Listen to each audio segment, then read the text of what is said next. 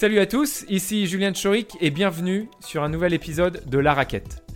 Dans La Raquette, j'interviewe des acteurs de sport de raquette passionnés, comme des sportifs de haut niveau, des gérants de magasins, des présidents de clubs ou des arbitres.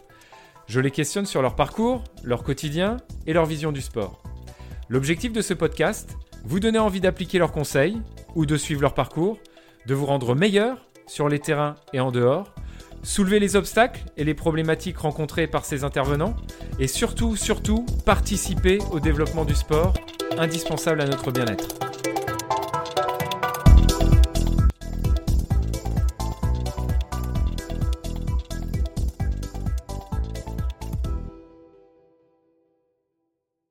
Donc bonjour à tous et euh, bienvenue sur ce nouvel épisode euh, de La Raquette.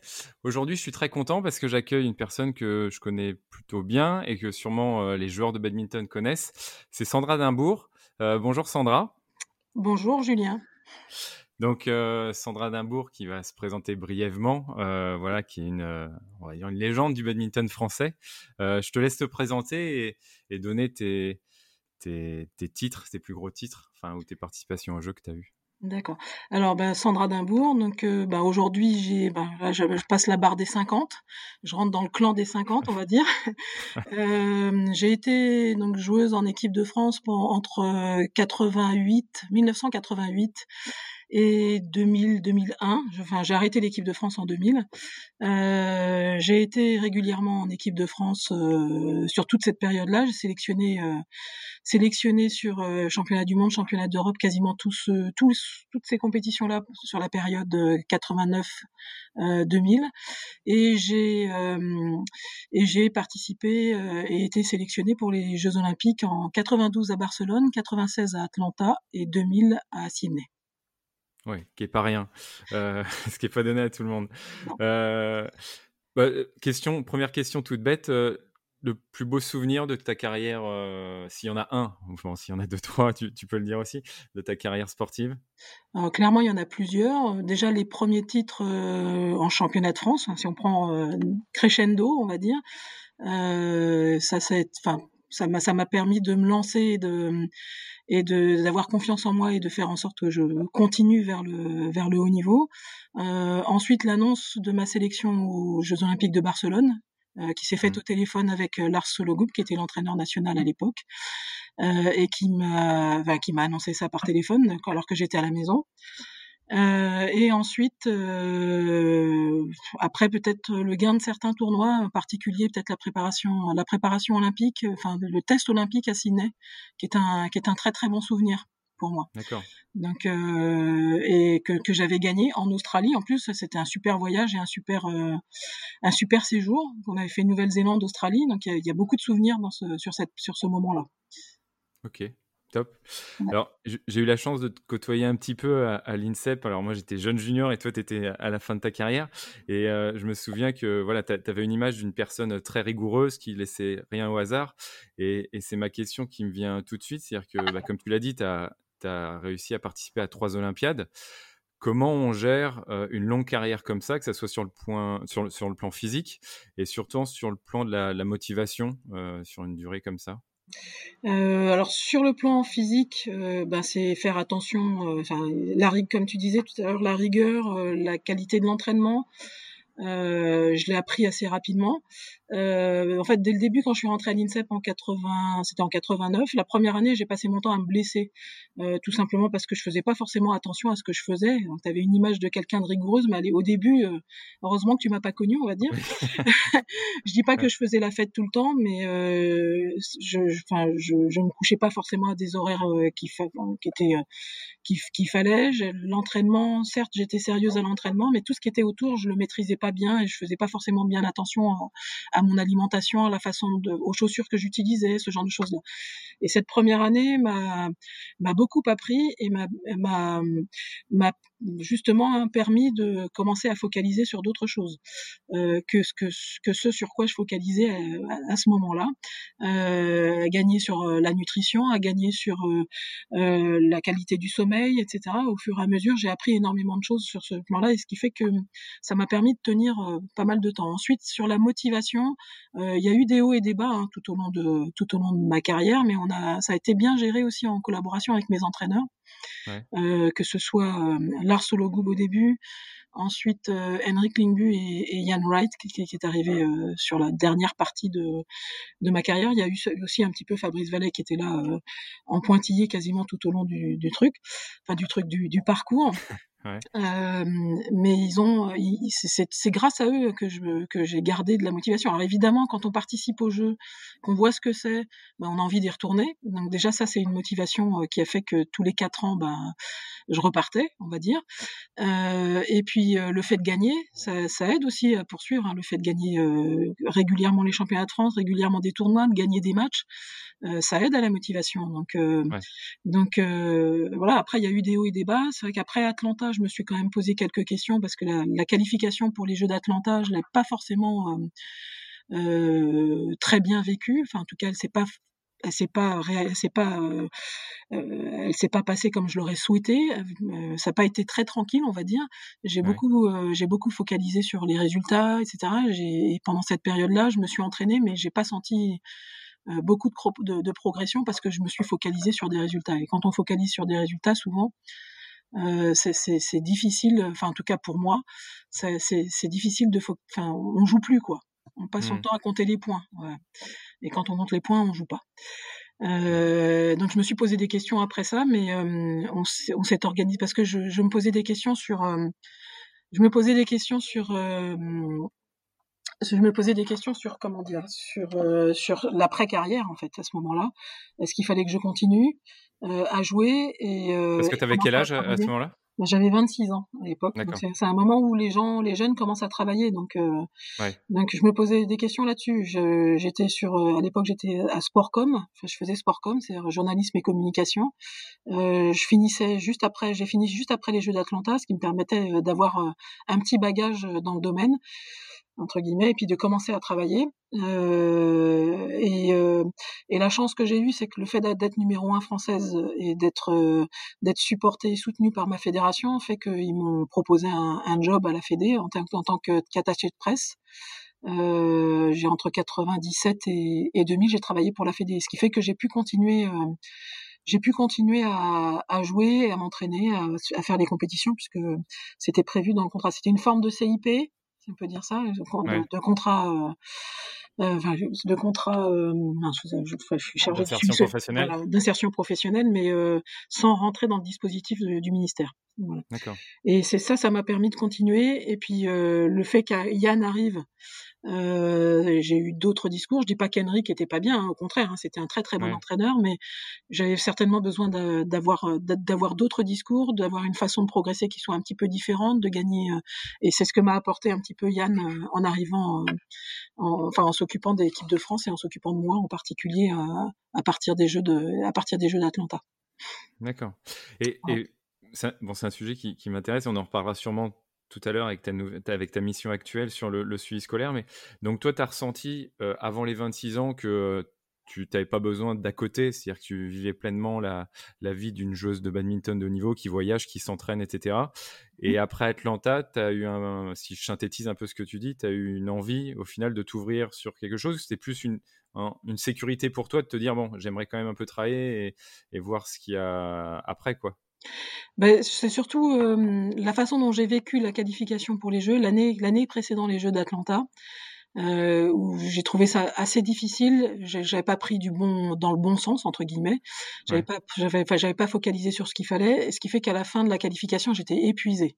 D'accord. Euh, les Jeux, c'était, enfin, c'était comme d'habitude, c'était génial, mais je, je sentais que j'avais besoin de faire un petit peu autre chose. Euh, parce que c'est vrai que pendant la, l'année de qualif des Jeux, même si j'étais à Sportcom, j'étais les trois quarts du temps au bad. Mmh. Euh, et moi, quand je focalise et que je fais qu'une seule chose, Euh, général, ça se passe pas bien. Il faut que je puisse, euh, faut que je puisse évacuer et faire autre chose à côté. Euh, ce qui fait que je, c'est pour ça que j'ai fait, j'ai essayé de faire des études tout, toute la période, enfin euh, toute la, tout le temps où j'étais, euh, où j'étais athlète, que ce soit des études ou avoir une activité professionnelle, euh, parce que j'avais toujours, enfin quand je, quand je suis trop, euh, trop euh, engagée dans un truc, ben je Euh, il y a des moments, il faut des soupapes, il faut quelques soupapes pour pour évacuer la pression, ouais. pour évacuer, euh, euh, ouais, pour évacuer la pression et la tension qu'il y a, qu'il y a autour de la de la discipline, euh, parce que sinon ça, enfin sinon ça passait pas quoi. Donc euh, donc le, j'avais besoin de changer de changer certaines choses, de réfléchir un petit peu aussi euh, à, à l'après-carrière. Parce que je sentais bien qu'à vingt, à vingt-six ans, on, a, on est plus près de la fin que du début. Donc, mmh. euh, et, euh, et il fallait, je pense, que, je, que j'avance aussi euh, sur ce, sur ce plan-là, sur l'orientation, sur, euh, sur, sur une activité professionnelle, sur une expérience professionnelle qui me permet d'appréhender bah, le monde de l'entreprise ou le monde des, du, enfin, euh, là pour le coup, c'était une fédération sportive que je connaissais bien, hein, mais que je, en fait, que j'ai appris à connaître encore plus après, euh, et, euh, et qui Voilà, qui m'apporte des compétences euh, supplémentaires qui me permettraient d'aborder, euh, d'aborder une, ori- une, une orientation professionnelle par la suite euh, de manière un petit peu plus sereine, quoi. D'accord. Je, je rebondis euh, sur ce que tu dis sur euh, la soupape, un peu de décompression. Euh, tu as côtoyé dans ta carrière, en étant à l'INSEP, d'autres gens enfin, qui faisaient soit du badminton, soit d'autres sports à haut niveau. Mm-hmm. Est-ce que pour toi, la, la plupart des athlètes ont besoin de faire des choses extérieures à leur sport, euh, comme toi, a priori, ou euh, c'est au cas par cas ? Ah non, c'est au cas par cas. Je pense que moi j'étais, enfin, je, je pense que chaque personne est différente, chaque personne a une une approche de la discipline, enfin, du sport et de l'entraînement et de la compétition qui est complètement différente. Après, il y a quelques points communs et quelques quelques petites choses, quelques outils que que, que tous les sportifs utilisent, mais mais euh, il y en a qui ont besoin d'être, euh, de ne faire que ça. Euh, parce qu'ils n'arrivent pas à faire plusieurs choses en même temps. Je dis pas que c'est pas une qualité, que c'est pas une qualité, mmh. hein, de ne faire qu'une seule chose, mais mais qu'ils se rendent compte que pour pouvoir euh, pour pouvoir être vraiment très bon et très performant dans leur discipline, il faut qu'ils ne fassent que euh, que la discipline, même si euh, autour aujourd'hui, enfin si on si on vient on en vient aujourd'hui, euh, la communication, et cetera. C'est des ce sont c'est c'est aussi une, une forme d'échappatoire entre guillemets et mmh. de et de soupape si on peut dire. Euh, mais moi j'avais besoin de ça. Je pense que chacun a, a sa façon d'évoluer, sa, fa- sa façon de fonctionner, de, d'utiliser au mieux tous les outils qui sont autour de soi. Euh, et moi, euh, un des outils, c'était de faire autre chose à côté et de et pour pouvoir m'échapper un petit peu de, de la pression et tout ça. C'est, ça, c'était ma façon de voir. Je pense que tous les joueurs ne sont pas pareils. Euh, loin mmh. de là. Tous les joueurs et tous les sportifs ne sont pas pareils. Il y en a, qu'on, il y en a qui, bah, qu'on, si on parle de routine de, de concentration, par exemple, euh, il y en a qui n'ont pas besoin de routine de concentration et qui, mmh. euh, qui justement font le contraire, essayent de, d'éviter d'avoir de la routine. Euh, moi, j'avais besoin de ça. Euh, voilà. Enfin, c'est très, très variable selon, selon les personnes. Mmh. Voilà. Je pense qu'on peut pas prendre, euh, on peut, on peut pas plaquer mon fonctionnement euh, sur une autre personne, clairement. Et ça peut même évoluer pour toi euh, dans, pendant la carrière. Ça ah, ça a évolué. Évoluer. Oui, bien sûr, ouais. Ça a évolué tout au long de la carrière.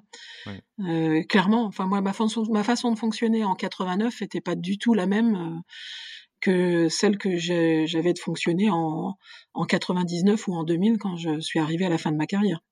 Clairement. D'accord. Et euh, okay. Après, je me, parfois, je me dis, euh, je me dis que ça aurait été bien, mais ça, avec des si, on refait le monde. Hein. Ouais. Euh, d'apprendre un certain nombre de choses un petit peu avant. Je pense que le système aujourd'hui permet ça. Voilà. Mais c'est, euh, mais même même si j'avais appris ça, je, si j'avais appris tout ce que j'ai appris tout au long de ma carrière un peu plus tôt, euh, j'aurais peut-être pas fait la même carrière non plus. Hein. Ça aurait peut-être été moins bien ouais. ou mieux, j'en sais rien en fait. Voilà. Je Je rebondis sur, euh, parce que tu as listé les entraîneurs avec qui tu as bah, travaillé, entre guillemets, mmh. et, et je me rappelle, là encore, sur mes souvenirs, quand on s'est côtoyé à l'INSEP, que euh, c'était presque un entraîneur, Ian Wright à cette époque-là, et c'était presque ton entraîneur individuel, parce que tu faisais la qualif olympique, euh, vous alliez tous les deux en compétition, et cetera. Euh, aujourd'hui, euh, à l'INSEP, euh, c'est pas le cas, c'est-à-dire qu'on a plutôt un entraîneur pour plusieurs joueurs, alors c'est scindé en simple, double, et cetera. Mais est-ce que tu crois vraiment qu'il faut, enfin pour toi, arriver à ce modèle-là, même s'il n'est pas simple économiquement, et cetera, mais euh, à haut niveau, d'avoir vraiment une relation euh, enfin plus, plus intime, c'est-à-dire un entraîneur peut-être pas pour une joueuse, mais un, un petit groupe de deux trois joueurs où, euh, où ce qui est mis en place aujourd'hui peut marcher. D'accord.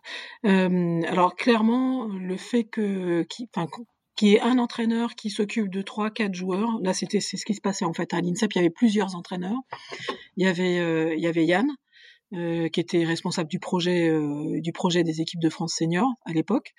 Euh, il y avait Fabrice Vallet qui était là. Euh, si je me souviens bien, pendant un petit moment, il y avait peut-être Christophe Jean-Jean, je me souviens plus. Et puis, euh, enfin, il y avait un certain nombre d'entraîneurs et ils s'étaient répartis les les joueurs. Donc moi, c'était Yann. Je sais que Bertrand, c'était euh, et c'est Fabrice qui s'occupait de lui. Euh, voilà. Enfin, il y avait. Euh, Euh, et je pense que c'est important, enfin, qu'il y ait une relation entraîneur-entraîné. Enfin, on sait, on sait tous. Et c'est, si, si, si dans les formations d'entraîneurs, on parle de relation entraîneur-entraîné, euh, c'est, c'est, c'est important. Rien. C'est pas pour rien, non, clairement. Ouais. Euh, quand on est joueur et quand il y a quelqu'un qui nous accompagne, on a besoin d'avoir confiance en la personne qui nous accompagne. Mmh. Et euh, le meilleur moyen de gagner la confiance, euh, soit d'un entraîneur, soit de l'entraîneur vis-à-vis du joueur, c'est c'est quand même de de bien se connaître, de de connaître, euh, enfin que l'entraîneur sache quel impact ont les mots qu'il a et le, le type d'entraînement qu'il met en place euh, sur le joueur. C'est enfin c'est une relation, c'est une relation particulière quand même, euh, entraîneur-entraîné, sans aller trop loin non plus dans la dans la relation, on va dire. Même si dans certains pays euh, ouais. il y a, il y a, il y a ce type de relation, mais c'est, c'est, c'est une relation particulière. Et c'est vraiment important. Enfin, je pense que c'est important pour euh, pour les joueurs euh, d'avoir quelqu'un sur qui on peut avoir confiance, sur qui s'appuyer, euh, et pas juste quelqu'un qui sélectionne euh, et qui euh, et qui a des jugements de valeur sur le joueur. Euh, c'est, c'est compliqué. Enfin, c'est euh, c'est difficile. C'est pour ça que c'est difficile. Enfin, dans un dans l'encadrement, d'avoir euh, d'avoir une personne qui est à la fois entraîneur des joueurs et sélectionneur. Ça, c'est très, très compliqué ouais. à gérer. Pour le joueur, c'est très, c'est, c'est, c'est pas facile à vivre, en particulier si on est, si le joueur est en difficulté et pas forcément sélectionné. Euh, et pour l'entraîneur, euh, j'imagine que ça doit pas être facile hein, de de choisir un tel par rapport à un autre, parce que parce que euh, ça peut être vécu euh, comme une faveur pour un joueur qui est pas forcément du même niveau, voire contre qui. Enfin, il peut y avoir ce genre de situation là. C'est compliqué. Donc c'est vraiment important qu'il y ait une relation particulière entre l'entraîneur et l'entraîné. Alors je sais pas bien aujourd'hui. Je, enfin, je suis un petit peu de loin hein, le fonctionnement de de la Fédé. Euh, sur l'INSEP, sur les sur les pôles, mais je le je le suis de loin, donc je connais pas bien le fonctionnement aujourd'hui. Je vais pas me permettre de juger, c'est compliqué. Mmh. Euh, mais si. Non, mais ça correspond un voilà. peu à ce que tu dis, c'est-à-dire qu'aujourd'hui ouais. on a quand même l'éclosion bah, des des talents, des des jeunes talents qu'on connaît. Enfin, les frères Popoff, Arnaud ouais. Merclé, c'est des gens qui sont plutôt dans des structures avec des ouais. entraîneurs qui connaissent depuis longtemps, qui les sécurisent sûrement. Euh... pas mal, qui les connaissent bien, et ça rejoint un peu ce que tu dis, c'est peut-être le, le modèle dans le, enfin, le, le plus percutant et performant. Bah, c'est, c'est un des modèles les plus performants. Enfin, je pense que, euh, je, mais je pense que la Fédé n'a pas forcément les moyens de mettre, oui. de faire la même oui. chose entre, enfin, voilà. Mais c'est euh, après c'est performant pour ces joueurs-là, ouais. ça marcherait peut-être pas pour d'autres.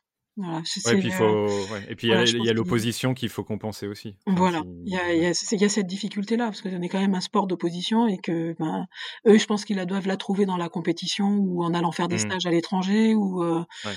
Voilà, mais, euh, mais je, enfin, les modèles sont très variables. Je pense qu'il peut y avoir plusieurs modèles euh, en parallèle, euh, parce que ça, ça, ça parle aux frères Popov et à, et à Arnaud, mmh. euh, mais euh, ça, ça ne parle pas forcément à d'autres. Voilà, ouais, c'est très, c'est très variable. Et ensuite, ils sont, euh, ils sont placés dans des environnements qui, qui ont favorisé ça, qui ont permis ça. Euh, leur club, je pense, qu'a a permis ça. L'environnement familial a, est très important. Euh, et, et, et ça, ça a permis ça aussi. Euh, dans d'autres clubs et dans d'autres environnements, c'est pas possible. Il y a des jeunes qui ont moins de moyens que qu'eux euh, mmh. dans, à, à proximité de leur domicile, et eux ont besoin d'aller dans des centres, euh, dans des centres du style Pôle France, Pôle Espoir, et cetera, pour pouvoir se développer. Mmh. Voilà. Donc c'est, c'est très variable. Je pense que ce, celui-là fonctionne très bien, et je pense qu'il faut le maintenir et et le et le soutenir. Euh, la fédération se doit de les soutenir, mais je pense qu'il faut aussi soutenir euh, les, les structures un petit peu plus collectives. Euh, qui permettent à des à des joueurs qui n'ont pas les mêmes moyens de euh, de, de se développer aussi. Voilà, je pense qu'il y a les, il faut les mmh. deux, il faut un petit peu de tout en fait. Ok, ça marche. Euh, pour finir sur l'aspect joueur, même si là on a un peu euh, on a un peu euh, comment dire. parler de choses qu'on aurait dû parler à la fin, mais euh, sur... Euh, on en a parlé juste avant qu'on prenne euh, l'antenne, entre guillemets, d'une anecdote, en fait, qui, moi, m'était restée, euh, que tu m'avais racontée, euh, sur, euh, sur le fait que quand tu allais en compétition, le but, c'est que tu maîtrisais, tu maîtrisais, tu maîtrisais euh, l'ensemble de, de l'environnement pour qu'il y ait le moins d'incertitudes possible pendant ta compétition. Est-ce que tu peux nous en parler un peu plus de ça ? Oui, alors, enfin, quand, je, quand on regarde des compétitions, en général, on maîtrise, enfin, euh, quand on, quand, quand on est sur un lieu de compétition, Euh, et qu'on va sur une compétition, on maîtrise pas tout. Ce qu'on maîtrise pas, c'est euh, l'adversité, c'est euh, la qualité du jeu de l'adversaire. On la maîtrise peu. Euh, on sait, on apprend, euh, on apprend à connaître l'adversaire. Donc tactiquement, on apprend des choses, mais on sait pas ce qu'ils vont répondre le jour J. Euh, en revanche, tout ce qui est autour, euh, c'est-à-dire euh, l'organisation du tournoi, euh, la façon dont c'est organisé, les horaires des matchs, et cetera, le, la salle, euh, à quoi elle ressemble, là, là où il y a des difficultés avec les lumières, avec euh, avec le vent, et cetera. Euh, le lieu où sont les vestiaires, euh, euh, qui est l'arbitre euh, ou le juge arbitre, et cetera. Ça, c'est des choses qu'on peut maîtriser, quoi. Donc euh, moi, quand j'allais en compétition, je savais qu'il y a des choses que je maîtrisais pas, euh, mais pour pouvoir me focaliser, me concentrer et ré- résoudre les problèmes qu'il y avait sur le terrain, euh, sur le terrain, ben tout ce qui était proche et autour, ben j'essayais de le maîtriser au maximum. C'est-à-dire les horaires de bus, euh, enfin c'est des trucs tout bêtes, hein. Mais ouais. euh, voilà, ça me permettait de de me concentrer sur ce que je pouvais maîtriser, ce que j'étais capable de faire.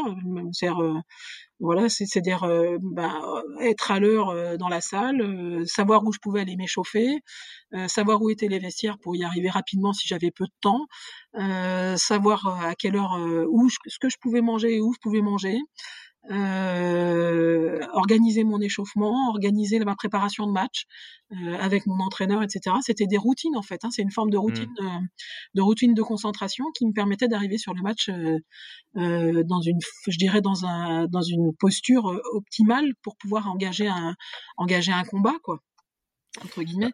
Donc ça faisait partie de ma routine de, de préparation des matchs. Ok. Alors, quand tu parles de routine, euh, j'ai tout de suite bon, une ou deux personnes qui me viennent en tête, mais dans le tennis, enfin Raphaël Nadal qu'on oui. connaît un peu tous, euh, voilà, qui est très tiqué et tout. Et, et je voulais avoir ton avis là-dessus, c'est quand on est tiqué entre guillemets comme Raphaël Nadal qui a plein de tics, c'est que quand il finit un jeu de service, il faut qu'il retourne à la ligne de service, ses bouteilles euh, euh, qui sont bien placées au, au changement de, de côté, enfin tout ce que, qu'on perçoit quand on le voit. Est-ce qu'on prend encore du plaisir dans le moment présent? Quand tout est, est, quand on joue, quand tout est calculé et, et tout est millimétré comme, comme chez lui. Et, et chez beaucoup de joueurs de tennis hein, qui ont ces routines de concentration pour être toujours dans le même moment, et cetera. Mais est-ce ouais. qu'on prend encore du plaisir sur le moment? Qu'on prenne du plaisir qu'on, qu'on, sur la victoire plus tard? Oui, sûrement. Mm-hmm. Mais sur le moment, est-ce qu'on vit ce moment au final? Euh, oui, on le vit parce que enfin, ça nous permet de nous concentrer, euh, de rester concentré, de faire baisser la tension, faire augmenter la tension, euh, la tension euh, sur le match.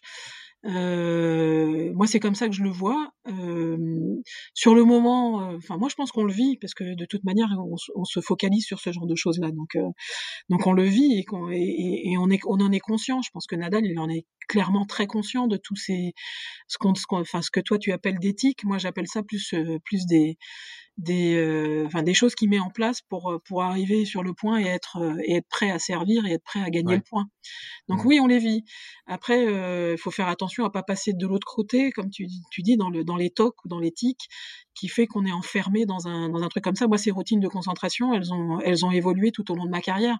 D'accord. J'ai ouais. euh, j'ai changé mes routines de concentration très régulièrement, justement pour pour éviter qu'il y ait, pour de, de s'enfermer dans le dans la dans le dans, dans le moment dans le dans ce de ce type de dispositif. Quand j'ai senti quand je sentais que j'étais en difficulté et que je bah que je gagnais pas les matchs, etc., bah je changeais de j'essayais de changer un peu de routine. D'accord. Euh, je changeais de type d'échauffement euh, dans les matchs, même dans les matchs. Moi, j'avais des routines, hein, j'avais des, enfin, on peut appeler ça des tics, hein, si on peut dire. Je tournais ma raquette quand je perdais le point, ou euh, je changeais pas de, je tournais pas ma raquette quand je gagnais le point. C'est des trucs mmh. très cons, on peut dire ça comme ça, mais euh, je sais qu'il y en a qui comptaient le nombre de plumes, qui s'assuraient qu'il y avait bien seize plumes sur le volant.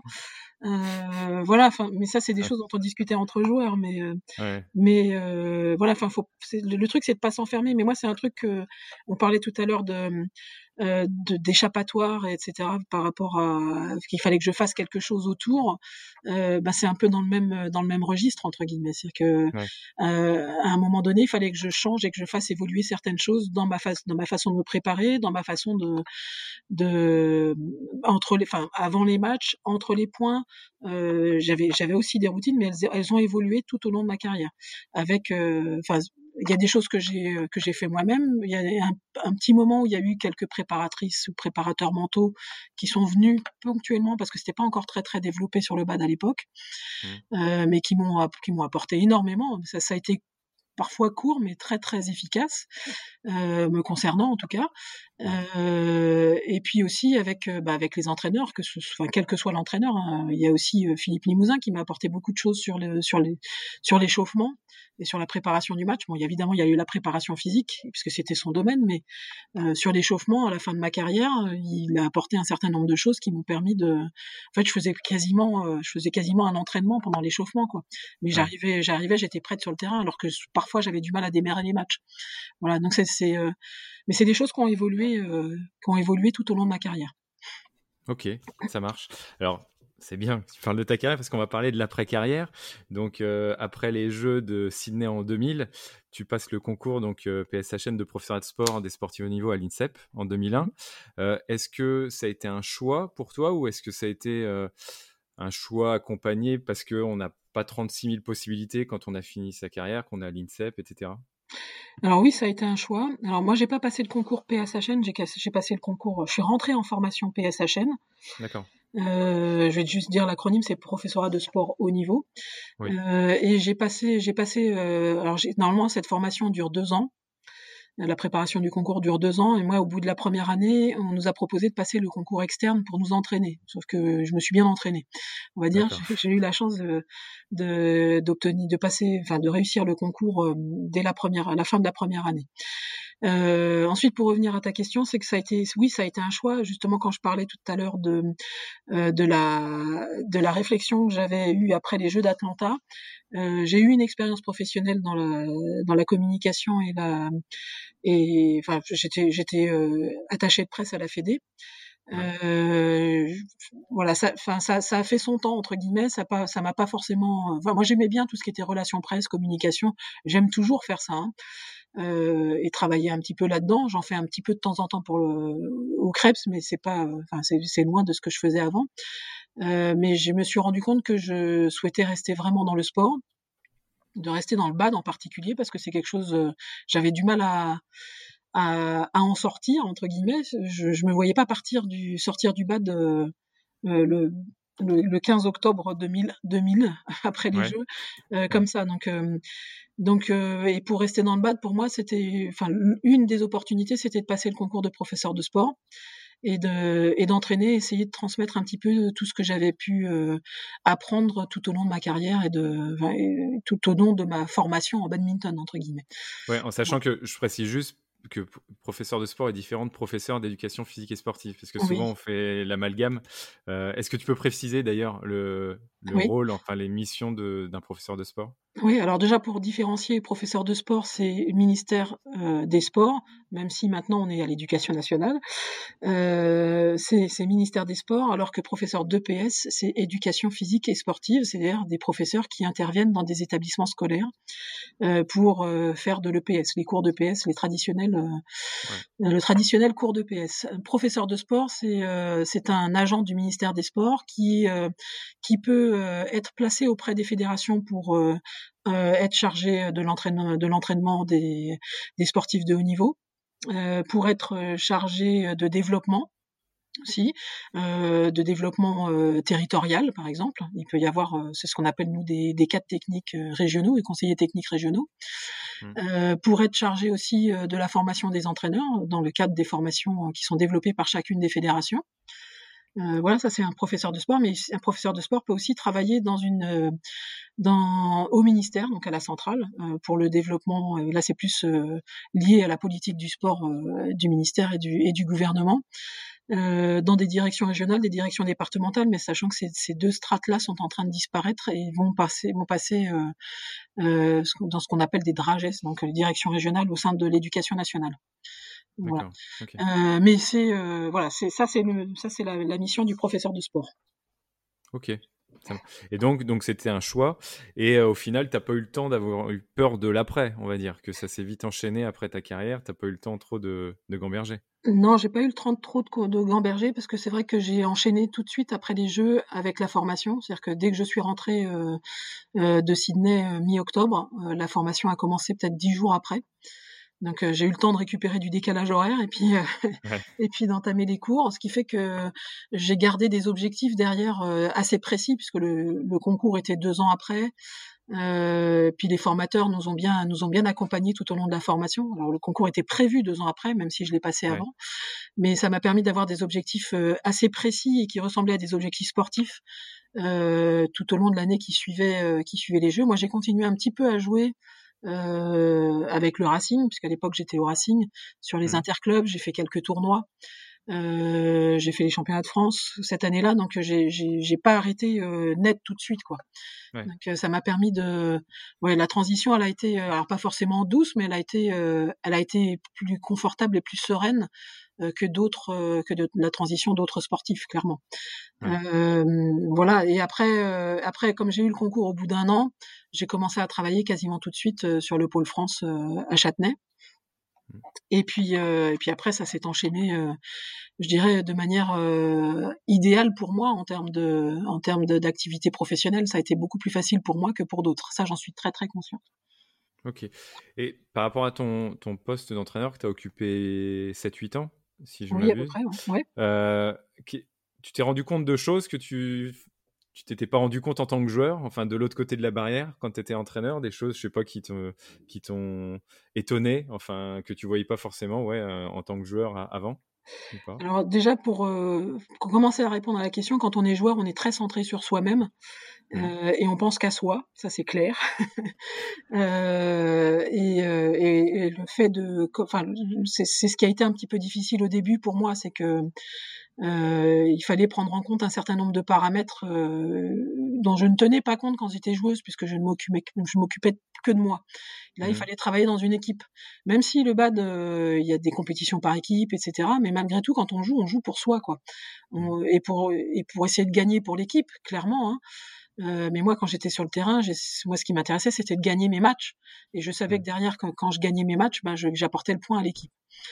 Euh, quand on, on passe dans le monde du travail, euh, on, on se rend compte de, de, de beaucoup de choses. Hein, qui, euh, déjà, on travaille avec, euh, on doit travailler avec des gens au même rythme que d'autres personnes entre guillemets. C'est ce qui, est, euh, ce qui, ce qui a été parfois un peu compliqué pour moi parce que euh, quand on est sportif, on a tendance à, dès qu'il y a un problème, à essayer de trouver la solution et essayer de, d'y remédier très rapidement. Euh, quand on est dans le monde professionnel.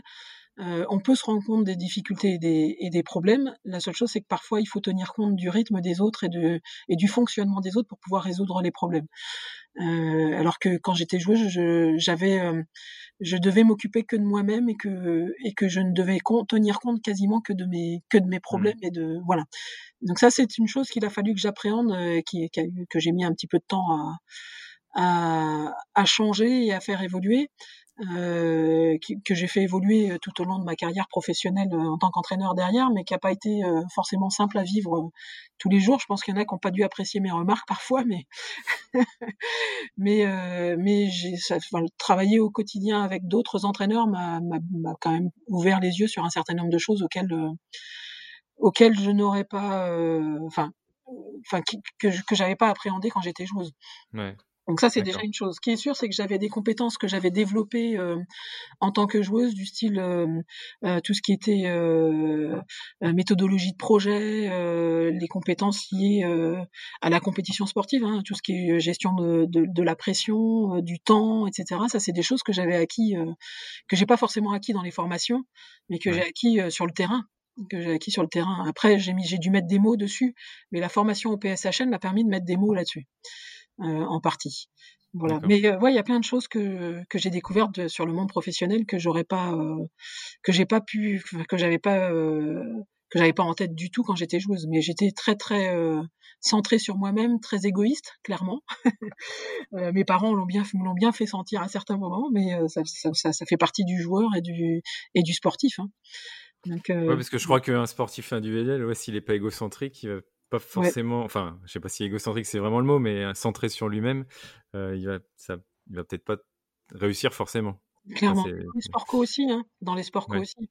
Euh, pour être performant, il faut être, euh, il, on doit s'occuper de soi. Euh, et, et être performant quand on est, y compris dans un sport co, être performant dans un sport co, c'est c'est pas uniquement penser aux autres. Il y a le collectif, mais là c'est dans la dans la dans la méthode de jeu, dans les dans les euh, c'est c'est c'est c'est faire la passe au bon endroit, c'est faire la voilà. C'est, mais ça, mais mais les sportifs euh, les sportifs euh, de très haut niveau dans les sports co sont aussi très très euh, très centrés sur eux-mêmes, je pense. Hein.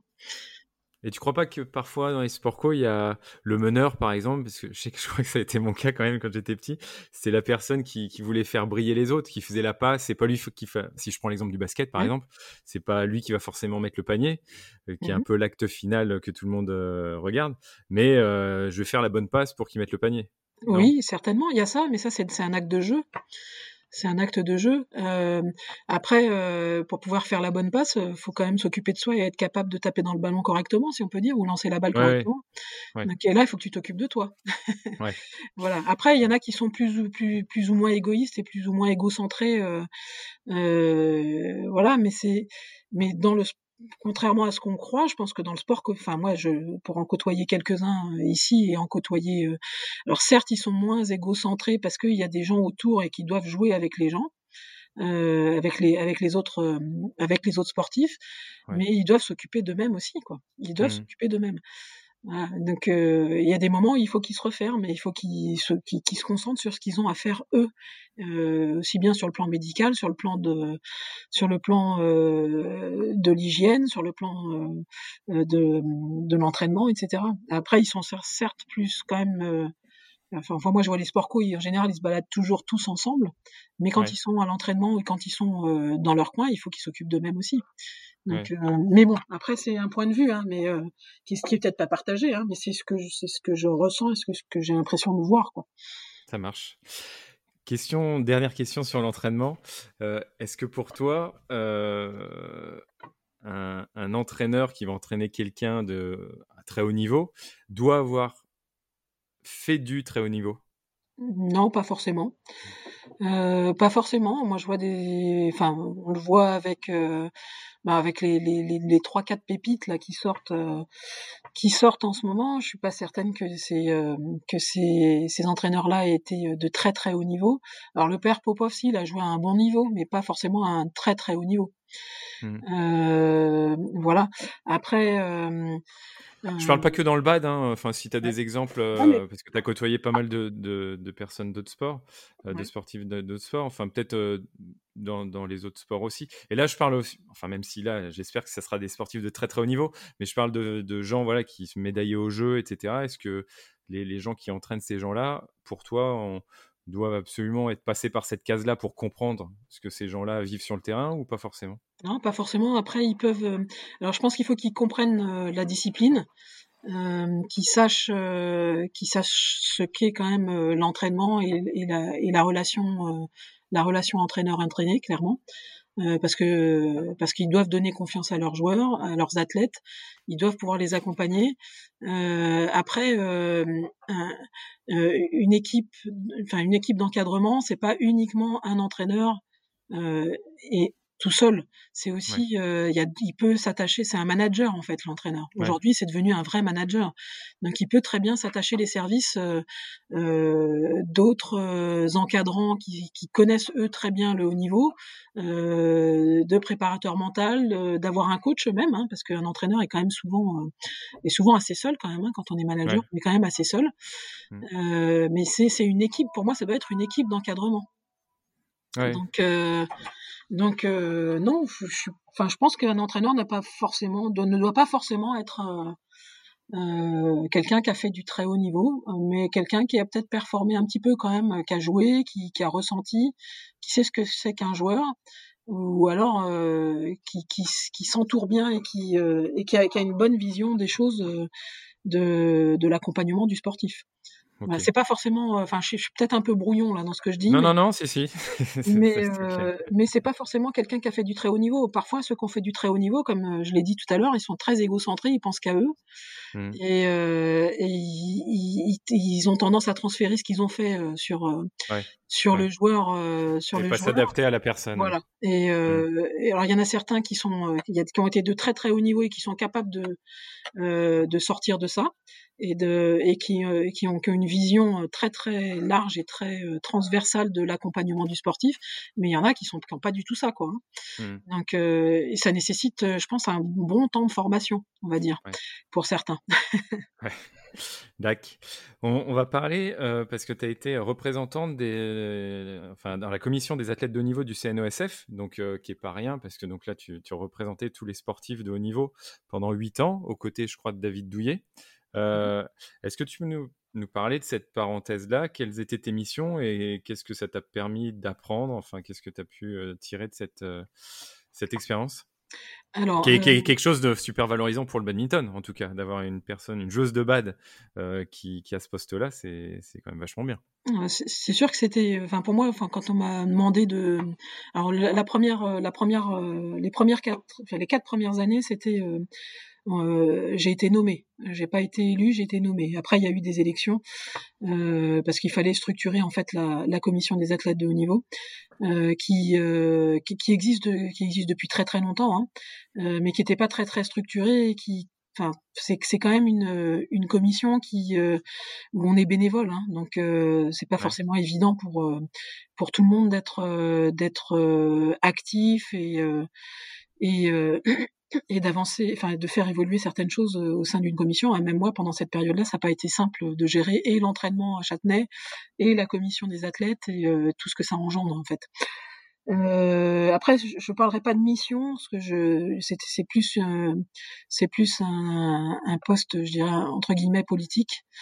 Euh, c'était essayer de, euh, d'apporter l'expérience, enfin de, de, de, de d'apporter l'expérience qu'on a vu, qu'on a eu, euh, que ce soit David ou moi en tant qu'athlète de haut niveau, et les difficultés qu'on a pu rencontrer, en particulier en matière de suivi socio-pro, plus particulièrement sur ce plan-là.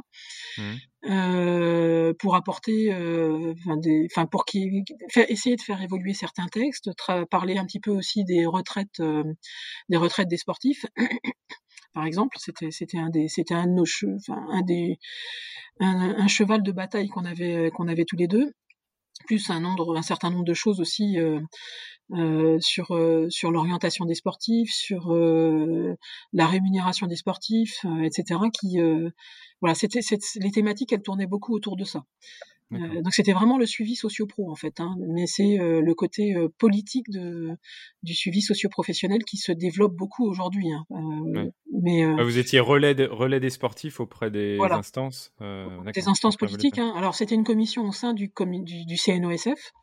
Euh, mais on travaillait en lien avec euh, le ministère des Sports. On est, enfin, on a, on a eu, la, j'ai eu la chance de, de, de croiser régulièrement les différents ministres qui sont passés à ce moment-là. Que ça, ça s'est passé, passé de, il euh, y avait Jean-François Lamour, il y avait euh, Guy Dru, il y avait, euh, enfin, tout, tout, toutes ces personnes-là qui, qui tournaient un petit peu autour de cette commission. Ouais. Euh, nous, on apportait nos idées principalement. On a développé quelques petites choses, mais ça s'est développé au fur et à mesure parce que les idées qu'on a eues sur ces, sur cette période-là. Elles se sont développées après euh, avec d'autres euh, avec d'autres athlètes qui ont pris le relais derrière, que ce soit Isabelle Severino ou que ce soit euh, Tony Estanguet. Mmh. Euh, c'est parce que c'est des les idées qu'on avait, c'est des idées qui mettent qui, qui on savait que ça, ça, ça nécessitait beaucoup de travail euh, de travail euh, auprès des auprès des politiques et en général quand on parle de politique ça ça prend du temps. ouais, ça ouais. prend du temps. Euh, que ce soit les retraites, donc ça c'est plus c'est Isabelle et, et Tony qui ont abouti sur certaines choses à ce sujet. Euh, nous on avait on parlait de guichet unique pour euh, tout ce qui était de d'apporter de l'aide aux sportifs sur le sur euh, sur le suivi socio-pro, sur euh, les contrats d'image, et cetera, de conseils. Euh, et, et ça, c'est, ça, ça commence à apparaître maintenant, on va dire. Ouais. Donc c'est, c'était, c'était quand même il y a quinze vingt ans. et, et pour toi, c'est à mettre sur le dos que la politique, il ne faut pas être pressé ? Ou c'est qu'il y a d'autres, d'autres raisons ? Non, il y a plein de raisons. Euh, c'est, enfin déjà le, le temps politique, il, c'est pas le temps, euh, c'est pas le temps du sportif clairement. Euh, ouais. Il faut, euh, euh, puis en plus, enfin la, la difficulté, c'est les moyens hein, qu'il faut avoir pour pouvoir développer un certain nombre de choses. Les retraites des sportifs, ça coûte cher, hein. Ouais. Ça coûte extrêmement cher. Et, euh, et, et au fil du temps, on se rend compte que l'État a de moins en moins de moyens pour pouvoir développer ce genre de choses-là. Ouais. Donc, euh, et puis il faut, euh, il faut convaincre les politiques qui connaissent pas le sport de haut niveau. Certains connaissent très bien, mais d'autres connaissent pas du tout. Euh, donc ils voient les sportifs, ils ont l'image du, il euh, y a l'image du sportif et, et du sport qui, euh, qui, qui, qui est pas en corrélation avec, euh, avec ce que c'est vraiment. Ouais. Et, et eux, ils ont, ils ont cette, ils ont une image du sportif qui, qui est du loisir des... en fait, ouais. qui est du mmh. loisir. Euh, ben, moi, je suis un peu jalouse de l'image de la, de la culture par rapport à l'image du sportif, on peut dire. Ouais. Voilà, la, la culture, c'est pris au sérieux. Le sportif, c'est pas toujours pris au sérieux, malheureusement. C'est ouais. la, c'est la sensation qu'on a, qu'on a parfois quand on voit, euh, quand on voit ce qui est développé sur le sport. Mais euh, après, je sais que c'est, je sais que c'est difficile pour avoir côtoyé pas mal de politiques. Euh, c'est difficile de les convaincre parfois. Ouais. Voilà. Ok. Euh, dernier, donc euh, dernière étape de ta vie aujourd'hui. Euh, bah, dernière étape de la vie d'aujourd'hui. Euh, donc tu es en poste à Châtenay-Malabry. Donc dans ouais. le quatre-vingt-douze, euh, tu t'occupes donc du suivi scolaire des euh, des jeunes sportifs donc qui sont euh, qui sont au CREPS d'Île-de-France de Châtenay. Euh, est-ce que tu peux nous décrire un peu les missions là, au quotidien et euh, qu'est-ce qui te plaît dans ce métier que tu exerces depuis neuf ans, je crois? Oui, c'est à peu près ça, depuis deux mille onze, ouais, premier septembre ouais. deux mille onze. ouais.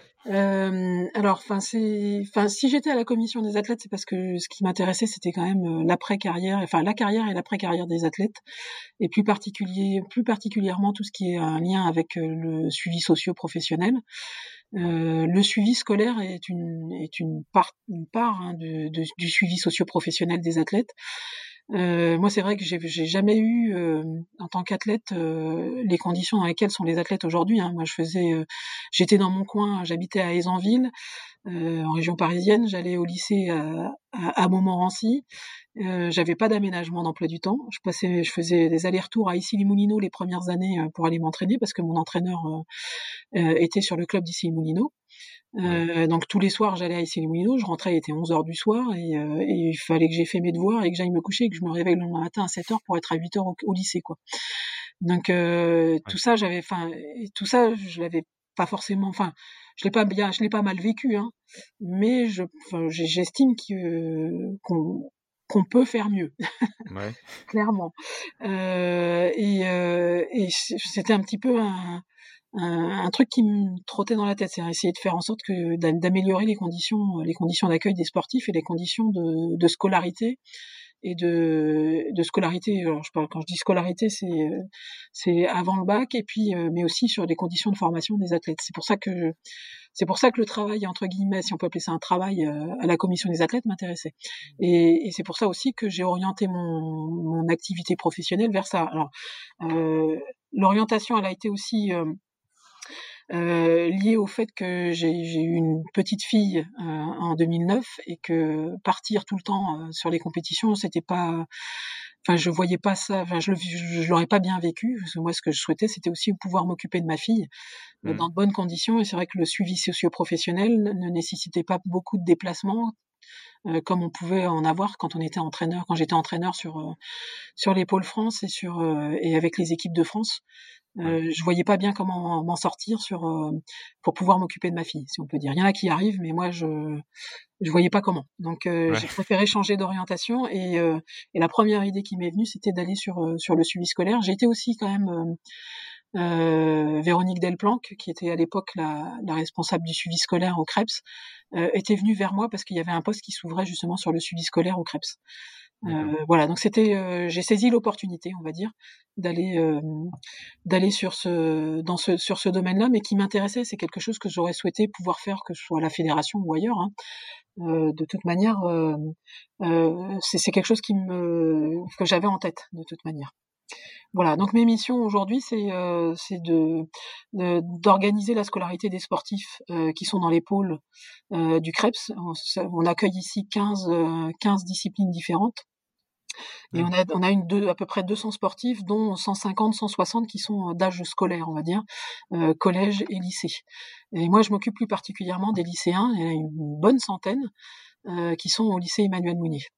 Voilà, et je gère donc, euh, je, je négocie les aménagements d'emploi du temps. Euh, je, je les suis, je m'assure qu'ils vont en cours. Euh, je m'assure qu'ils travaillent un petit peu et qu'ils progressent, on va dire. Je leur apporte, enfin, euh, j'essaye de, moi et mes collègues, on leur apporte les, euh, ce qu'il faut pour pouvoir progresser, que ce soit en termes de cours de soutien, en termes de, d'accompagnement, motivation aussi, hein, parce qu'il faut les motiver. C'est pas toujours évident.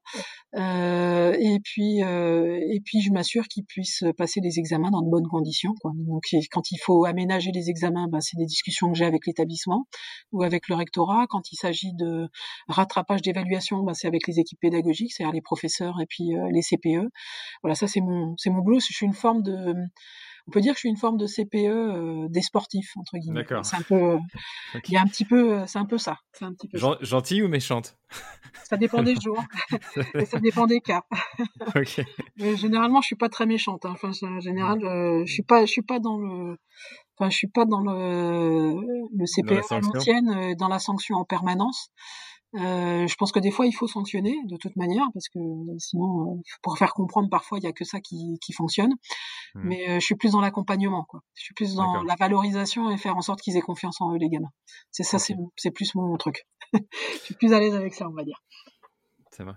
Euh, question euh, alors là, qui, qui m'intéresse de poser, c'est pour ça que, euh, la gestion des parents, c'est-à-dire que donc là tu t'occupes de, d'enfants euh, qui sont au lycée, sur les, la centaine que tu as par exemple, alors je sais pas si on peut parler de proportion et à quelle échelle on, on dit qu'un parent s'occupe de son enfant ou surveille son enfant euh, euh, d'où, d'où il est, mais est-ce que là, les, les parents suivent de très près ce qu'ils font ou ils les laissent un peu à, au CREPS et dans tes mains et puis euh, faites ce que vous voulez euh, voilà, la proportion, c'est quoi ? Alors bah, y a, y a un peu de tout.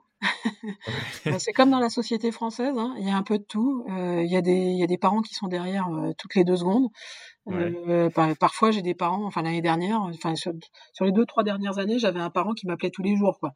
Donc, euh, au moment donné, j'ai, j'ai retenu le numéro, j'ai arrêté de répondre, mais mais il euh, y a ce type de parents-là. Il y a, y a des parents qui sont euh, compréhensifs ou pas compréhensifs. Il euh, y a, il y a de tout. Il hein. y en a qui lâchent D'accord. leur gamin et puis qui nous disent, bah faites, on paye donc vous faites.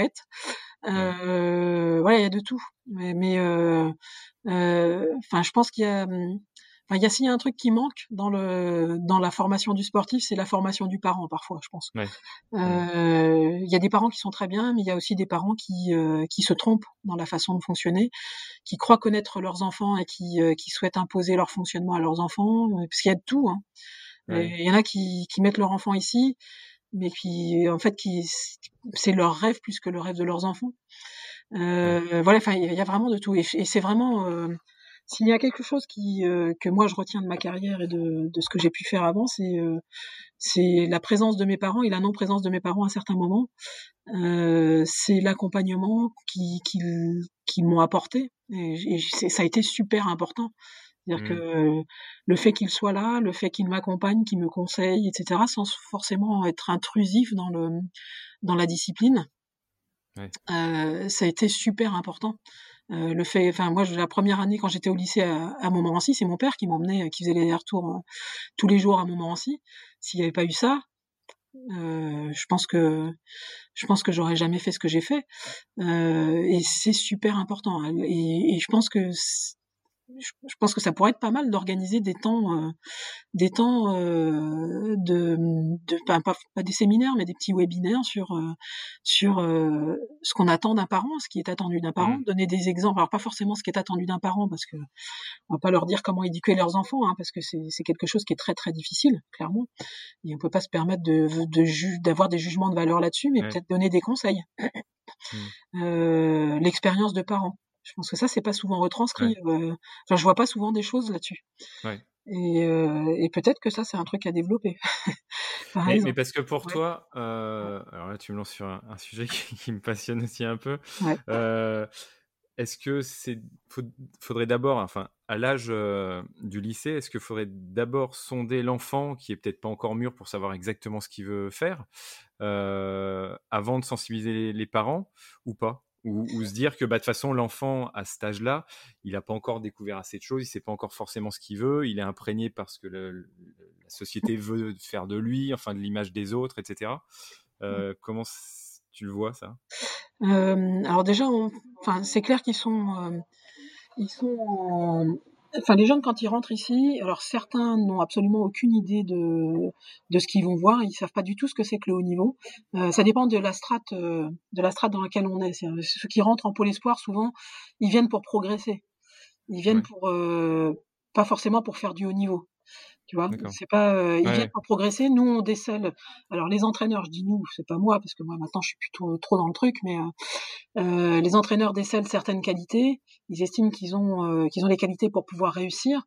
Euh, les jeunes, ils en, ils en sont pas forcément conscients. Et parfois, c'est bien qu'ils en soient pas conscients, hein. Ouais. Euh, voilà. Mais, euh, mais après, c'est, voilà. C'est après qu'on découvre les choses. En fait, quand, quand ils rentrent dans le dispositif, on les teste. Quand ils sont en Pôle Espoir, on les teste beaucoup. Euh, on voit s'ils sont capables de vivre à l'internat, comment ils vivent à l'internat, comment ils vivent avec les autres, euh, comment ils s'entraînent, la qualité, la qualité de l'entraînement, la qualité de euh, comme, comment ils, enfin la relation entraîneur, comment elle se construit, et cetera. C'est, c'est, euh, on les teste beaucoup quand ils sont en Pôle Espoir. Donc, et pour toi, c'est quelque après. chose à faire en, en enfin, excuse-moi, je te coupe, mais ouais. c'est, c'est quelque chose à faire après qu'ils soient rentrés. Ou plutôt avant, si on pouvait dé- le faire. Ça dépend à quel niveau, ça dépend de comment est structurée la fédération. Il euh, y, y a des fédérations où ils utilisent ça justement pour, pour apprendre à connaître leurs sportifs. Euh, par exemple, si on prend le hockey sur gazon, ils n'ont pas de Pôle Espoir, mais ils ont un, deux Pôles France. Un Pôle France où ils ont des moins de quinze ans, moins de seize ans, euh, qui est à Wattignies, où là où ils testent justement les jeunes. Et sur euh, et, et à Châtenay, ils ont des jeunes qui sont euh, dont ils dont ils connaissent bien le le fonctionnement, ce qui n'était pas le cas avant. Ils ont développé ça parce que en fait, on voyait arriver des jeunes euh, des jeunes ici euh, qui n'étaient pas euh, comment dire, qui n'étaient pas du tout euh, euh, dans enfin en capacité de rentrer dans un Pôle France, quoi. C'est mmh. ce qu'on attendait d'un Pôle France. D'accord. Euh, okay. euh, y en a d'autres qui euh, qui montent des Pôles Espoir et qui ensuite vont vers les Pôles France. Et les Pôles Espoir dans ces fédérations servent à ça. Euh, à, à, à apprendre à connaître le jeune, voir comment il progresse, est-ce qu'il progresse suffisamment vite, est-ce qu'il a les qualités mentales pour pouvoir y arriver, et cetera. Et, et c'est, un, c'est, c'est, un, c'est un cursus de formation en fait. Mmh. Voilà. Dans certaines formations, après, euh, je te dis, les Pôles Espoir, les Pôles France ne sont pas euh, ne sont pas euh, bons pour tous les sportifs. Hein. Ça va, ce, ce type de fonctionnement-là va pas avec tous les sportifs. D'autres ont besoin de rester de rester dans leur cocon familial. Ouais. Euh, et, de, et, de, et, de, et de faire en sorte qu'on construise des choses autour de chez eux. Euh, pour ceux qui ont les moyens de faire ça, c'est parfois mieux pour certains, c'est très variable. Donc, euh, ouais, il y a une maturité, une maturité qui est différente d'un enfant à un autre, enfin même d'un adulte à un autre des fois. Bien sûr, enfin, chacun progresse dans, dans un même sport, euh, chaque, chacun progresse à une vitesse très différente dans les différents paramètres de la performance. Mmh. Donc euh, on peut pas... Euh, On peut difficilement euh, euh, monter des, des choses euh, qui, qui vont à tout le monde. C'est pour ça que des dispositifs dans des fédérations où tout le monde doit passer par un Pôle Espoir et ou un Pôle France, pour moi, c'est pas c'est pas viable. Mmh. Euh, je pense que chacun propose des dispositifs. Après, chaque, chaque joueur doit en faire, euh, doit doit aller vers ce qui se se vers vers quoi. Euh, Enfin, tout ce qui tout ce vers, j'ai du mal à trouver mes mots. Euh, qui s'adapte, qui s'adapte le mieux à lui. Voilà, qui s'adapte le mieux à lui, ou alors ce sur quoi il arrive à, se, à s'adapter au mieux. Parce que ouais. normalement, un sportif, il doit quand même être capable de s'adapter. Euh, l'adaptation, mmh. c'est quand même la qualité première de, d'un sportif de haut niveau. Enfin, moi, je pense.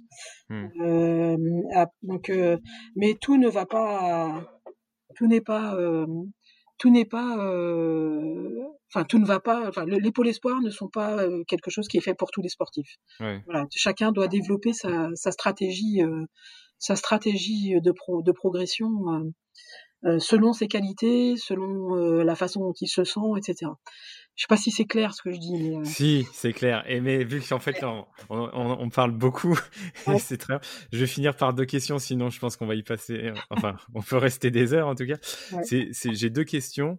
Ouais. C'est euh, est-ce que toi, dans les dans les neuf ans là où tu as eu ce poste-là, t'as t'as vu une évolution des mentalités, alors des jeunes, euh, des fédérations, enfin de De, de ce qui se passe autour de ça, euh, de l'après-carrière ou en tout cas euh, bah de l'accompagnement ou, ou de l'accompagnement des sportifs euh, à ton échelle.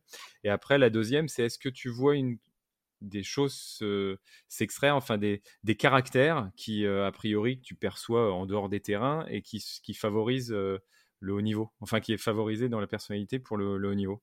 D'accord. Alors, la première question, euh, des évolutions euh, sur, euh, le, je dirais, les, les comportements des jeunes, euh, oui, oui, oui, il y en a, il y en a beaucoup. Il y a beaucoup d'évolutions et je pense que le, les réseaux et les téléphones portables, il fait beaucoup. Euh, on accueille des jeunes qui connaissent euh, pas mal de choses, beaucoup plus de choses que nous à l'époque quand on est arrivé, clairement. Et, euh, et euh, mais c'est aussi, alors c'est, c'est un bien, mais c'est aussi, il euh, y a des choses sur lesquelles euh, euh, on est un petit peu gêné quand même avec euh, avec les téléphones portables, avec les réseaux, et cetera. C'est que les jeunes ils passent leur temps là-dessus en fait en permanence quoi. Ouais. Donc c'est dans la dans la dans la formation du jeune. Euh, alors on doit tenir compte de ça, mais on est obligé de les freiner sur euh, sur l'utilisation des, des, techno- des nouvelles technologies, entre guillemets. Mm. Euh, mais ça, ça change énormément de choses parce que la, la communication, elle est, elle est beaucoup plus rapide aujourd'hui qu'avant. Et euh, quand il y a une information qui passe, les jeunes, ils sont au courant tout de suite. Donc, il faut qu'on réagisse encore plus vite.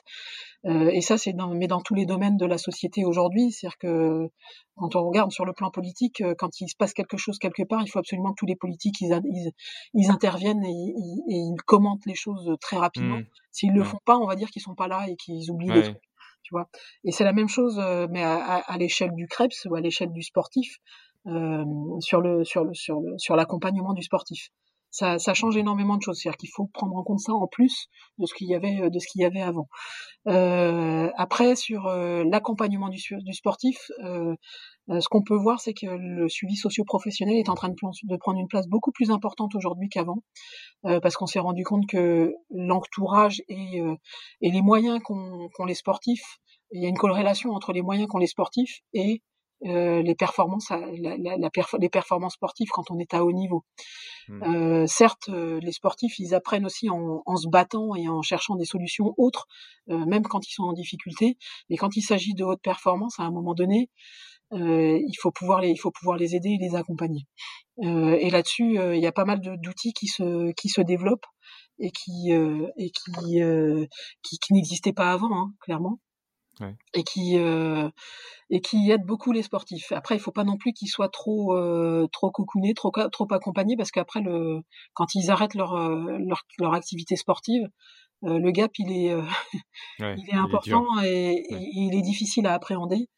Euh, et c'est là-dessus, je pense qu'il y a il y a encore beaucoup de progrès à faire, je pense. D'accord.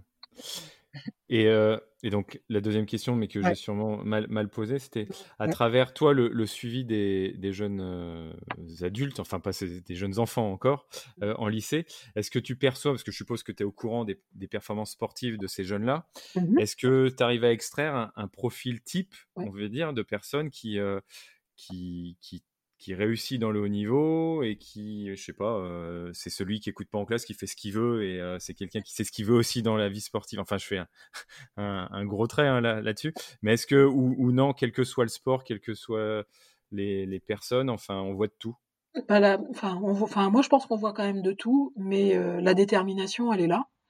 Euh, mais la détermination, je la vois pas toujours dans le dans le, dans, dans dans le bon domaine, sens, dans le domaine scolaire, si on peut dire, ouais. euh, parce qu'il y en a qui sont très très focalisés sur leur sur leur leur activité sportive et qui euh, et qui voient pas l'intérêt euh, l'intérêt de la scolarité entre guillemets ou qui s'y intéressent. Ils sont pas. Déterminés pour pas la suivre aussi. Voilà en fait, aussi ils ouais. sont déterminés dans ouais. tous les dans tous mais, les sens. Euh, mais il y a des choses qui qui transparaissent, c'est-à-dire qu'ils s'organisent bien pour euh, pour aller à l'entraînement, ils sont enfin, on voit, on perçoit euh, euh, dans la détermination, dans, dans la, la force de caractère.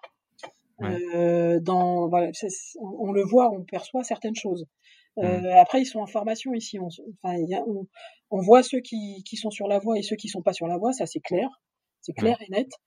Euh, mais euh, mais enfin, on voit certaines choses. On ne peut pas dire si, qui, qui vont réussir. C'est pas forcément ceux qui sont le plus forts aujourd'hui quand ils arrivent au CREPS euh, qui vont réussir. Oui. Euh, qui, c'est, ça c'est clair. Euh, mais euh, dans les caractères de chacun, on peut, on perçoit un certain nombre de choses. Euh, après, je m'avance jamais parce que euh, des gens qu'on voit, euh, qu'on voit ici, dont on sent qu'ils sont déterminés, qu'ils sont super forts dans leur discipline, euh, la, le, le passage de la, du monde jeune un junior à un monde senior euh, est extrêmement difficile. Et il y a d'autres choses encore derrière qui, euh, qu'il faut, enfin, qu'ils ont besoin de développer pour pouvoir atteindre la haute performance, je veux dire. Mmh. Mais, euh, mais on perçoit un certain nombre de choses. On, on perçoit un certain nombre. S'ils réussissent pas sur le plan sportif, on sait qu'ils vont réussir sur le sur le plan professionnel derrière. Donc. Mmh. Euh, Et ces voilà. petites choses, ces petites choses, c'est quoi ?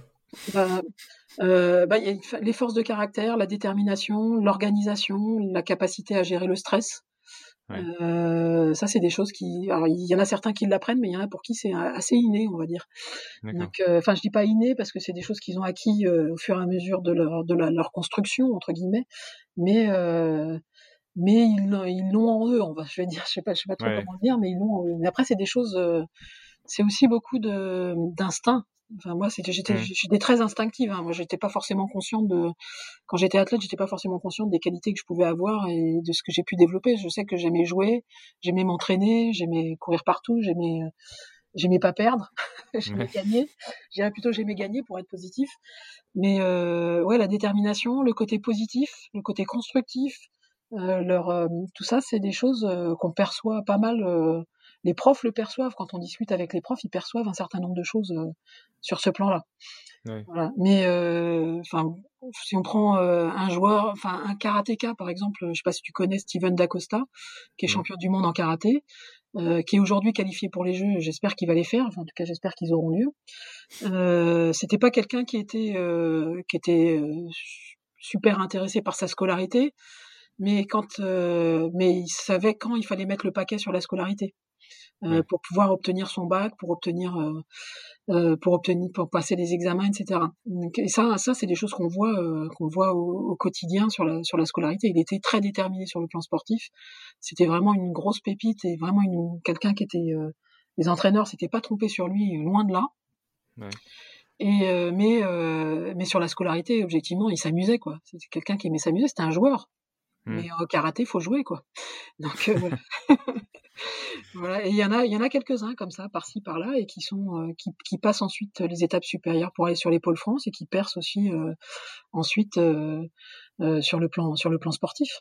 Donc, euh, alors, y a, ils sont pas très nombreux, hein. Ils sont pas très très ouais. nombreux parce que pour aller tout là-haut, il y en a, il y a pas beaucoup de place. Mmh. Mais, euh, mais on, mais on voit ça, euh, on le, on, on le ressent clairement. Ok. Ça marche.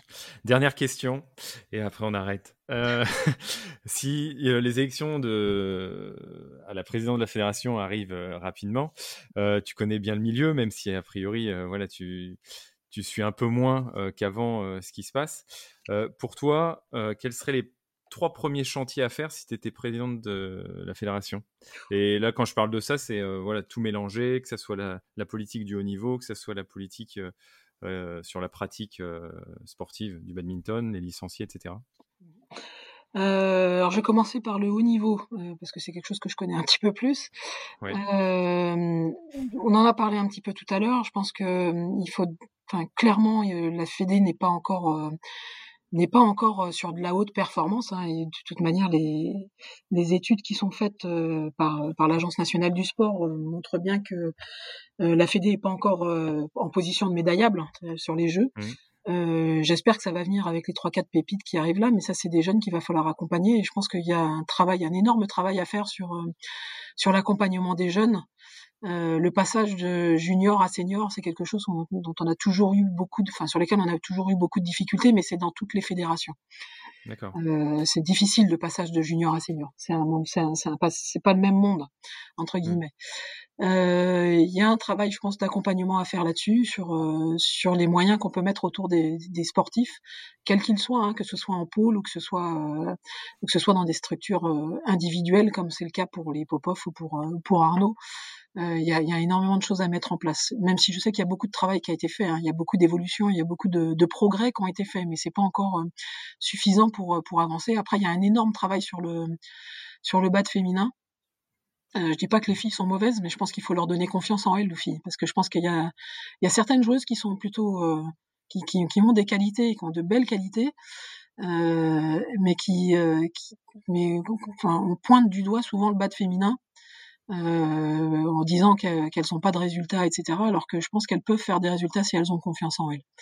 Mais les actes, il euh, y a eu des, des actions euh, euh, qui ont été menées euh, sur les vingt trente dernières années. Euh, moi, à l'époque, euh, à mon époque, les filles étaient plus performantes que les garçons, donc ouais. Ou aussi performantes que les garçons. Donc, il y a eu quelque chose qui s'est passé euh, entre-temps qui a fait que, bah, que les filles ont eu plus de mal à, à se développer que les garçons. Mais il y a beaucoup de choses, beaucoup de paramètres euh, qui sont difficiles à maîtriser. Et il y a d'autres fédérations qui sont dans les mêmes difficultés. Si on prend le tennis de table, c'est pas simple pour eux aussi sur le, le tennis de table féminin. Mais si on prend comme exemple le handball féminin, il euh, y a peut-être des choses à aller pêcher et à aller chercher par là-bas, euh, sur euh, l'accompagnement des filles, sur euh, la mise en confiance des filles, et cetera, euh, qui, euh, qu'il faudra peut-être aller chercher. Je pense que c'est surtout sur... Enfin, euh, c'est beaucoup là-dessus. Il y a d'autres paramètres, hein, certainement, mais un joueur, de, un joueur très performant, c'est un joueur qui a confiance en lui et qui, euh, et qui, qui évolue dans un contexte, euh, je dirais, positif et constructif et qui, euh, et qui fait avancer. Et je je sais pas si c'est le cas aujourd'hui à la Fédé, je suis très loin, hein, donc je me permets pas de. Moi, je vois le fonctionnement sur le Pôle Espoir ici, mais je vois pas. Euh, je suis pas à l'INSEP tous les jours, loin de là. Mm. Euh, je vois qu'il y a des choses qui se développent, mais il y a peut-être il y a peut-être des choses à faire évoluer encore, euh, à faire évoluer aujourd'hui. Euh, voilà. Après, sur le développement du bad. Euh, Euh, je pense que là, on est en train de prendre un coup, euh, un coup sur la, la cafetière, si on peut dire, avec euh, avec le, la Covid, mmh. avec euh, tout ce qui, tous les programmes qui sont présentés par les candidats des des fédérations. Je pense que bah, ils vont être un petit peu contrecarrés avec ce qui se passe en ce moment et la perte du nombre de licenciés. Euh, quand on perd des licenciés, on perd des moyens derrière aussi, et euh, il va falloir reconstruire parce que ça, je pense que sur les trois quatre prochaines années, ça va être de la reconstruction et aider les associations à À, à repartir, parce que c'est un petit peu comme pour les entreprises, hein. Euh, y a pas, y a pas d'activité, donc les gens ne re... partent, tout simplement, ils vont faire autre chose, quoi. Mmh. Et, euh, et il va falloir reconstruire. Et donc je pense que là, c'est, je, c'est pas un cadeau qui est fait au futur président ou, ou à la future présidente euh, qui arrive. Il euh, y a quelque chose d'intéressant qui, enfin, je pense que sur les, les associations, il y a, il y a un travail à faire sur euh, sur les structures. Euh, on s'appuie beaucoup sur les structures euh, communales et partagées, et, mmh. euh, et je, je trouve qu'on n'a pas pris le, on n'a pas pris le, le biais du, de la structure euh, spécifique. Et ça, c'est dommage parce que je pense qu'il y a un moment où on aurait pu faire des choses un petit peu plus, euh, un petit peu plus poussées et faire construire des, des, des gymnases et des salles plus spécifiques au bad, comme c'est le cas euh, aux Pays-Bas ou au Danemark, où le bad est bien développé. Euh, et peut-être qu'il y a encore, euh, j'espère que c'est pas trop tard, mais il y a peut-être encore moyen de faire quelque chose sur ce plan-là. Euh, euh, après ça, c'est euh, le développement peut-être euh, d'une, de disciplines un petit peu différentes, comme le airbad. Je pense que ça peut être intéressant de, de, dé, de développer la discipline à, tra- à, par, à travers ça, même si on a pendant longtemps repoussé le badminton de plage, et cetera, alors qu'on venait quand même un petit peu de ça. Mmh. Euh, je pense qu'il y a peut-être développé d'autres disciplines. Voilà. Après, euh, après, j'ai pas trop. Euh, on parle beaucoup de développement durable. Euh, les programmes des, les programmes des candidats, c'est beaucoup euh, l'inclusion, euh, le paralympique. Et je pense que là, il y a un travail à faire sur le paralympique euh, parce qu'on est bien positionné, mais euh, on est en train de reculer. Alors sur le paralympique en France, mais je parle pas que du bad là. Hein, je parle du paralympique. Au départ, on était quand même. Euh, On était très fort sur le paralympique et on a beaucoup baissé euh, ces derniers temps parce que tout simplement il y a plus de concurrence. Ouais. Euh, et il faut faire attention parce que sur le parabad, on a euh, on a de très très bons joueurs, mais est-ce que le développement du parabad euh, derrière est fait euh, comme il faudrait pour pouvoir maintenir le niveau des le niveau des joueurs par la suite? Je ne sais pas. Mais euh, ouais. mais il y a peut-être il y a beaucoup de choses à faire. Enfin, je pars un peu dans tous les sens, mais il y a beaucoup de choses à faire. Euh, sur ce plan-là. Mais je pense que le airbad, ça peut être quelque chose d'intéressant aussi à développer pour, euh, pour aller vers la compétition ou pour développer des, une autre discipline, on va dire. Ok. Je sais pas. Après, je sais pas si euh, ça répond un petit peu à ta question. Non, non, je, y avait, elle était ouverte, ma question. J'attendais voilà, pas de réponse pas, précise. Voilà. Après, je suis pas, je suis pas candidate à la présidence de la Fédé, loin de là. Je leur souhaite bon courage parce que je pense que ça va pas être facile. Et puis, c'est pas, c'est pas une position facile, hein.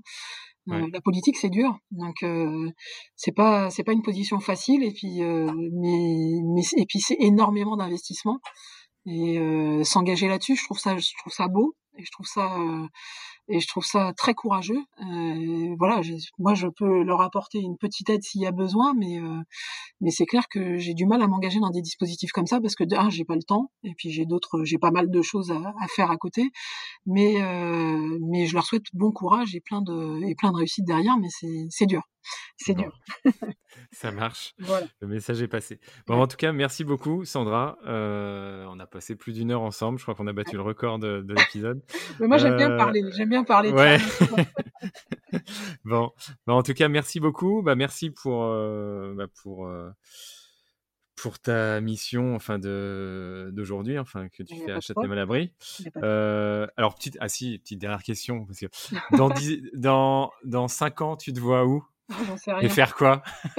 J'en sais rien. Euh, c'est vrai que le suivi scolaire, je pense que j'ai fait pas mal. Euh, j'ai quand même, je commence à faire pas mal le tour. Je pense qu'il y a, il y a aussi besoin un petit peu de, de changer certaines choses. Moi, j'ai besoin aussi de, je vais avoir besoin de faire un petit peu autre chose.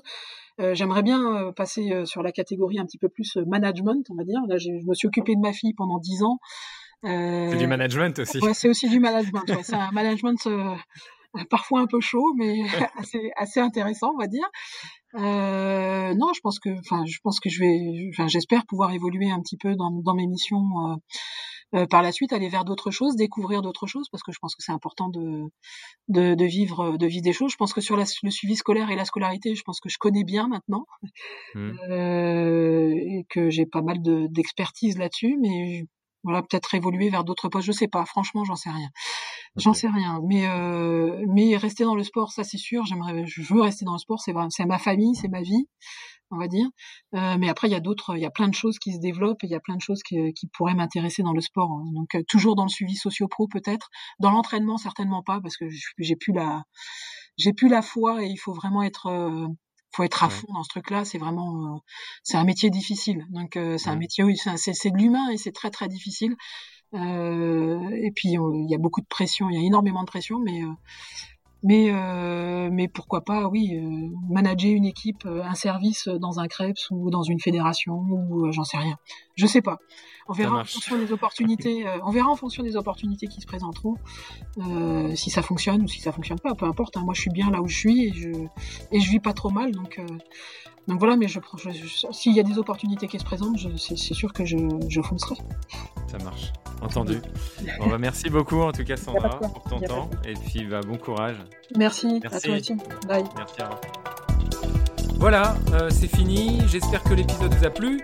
N'hésitez pas à me faire des remarques constructives, proposer des personnes à interviewer ou tout simplement donner vos impressions sur ce podcast à travers la page Facebook La Raquette ou sur ma page LinkedIn Julien Tchoryk. Et encore mieux, le top du top, si vous pouvez mettre une note cinq étoiles ou un avis sur les plateformes iTunes, Apple ou autres, ça permettra de donner plus de punch, plus de visibilité au podcast et aux passionnés de raquettes. Un grand, grand, grand merci à vous et à bientôt.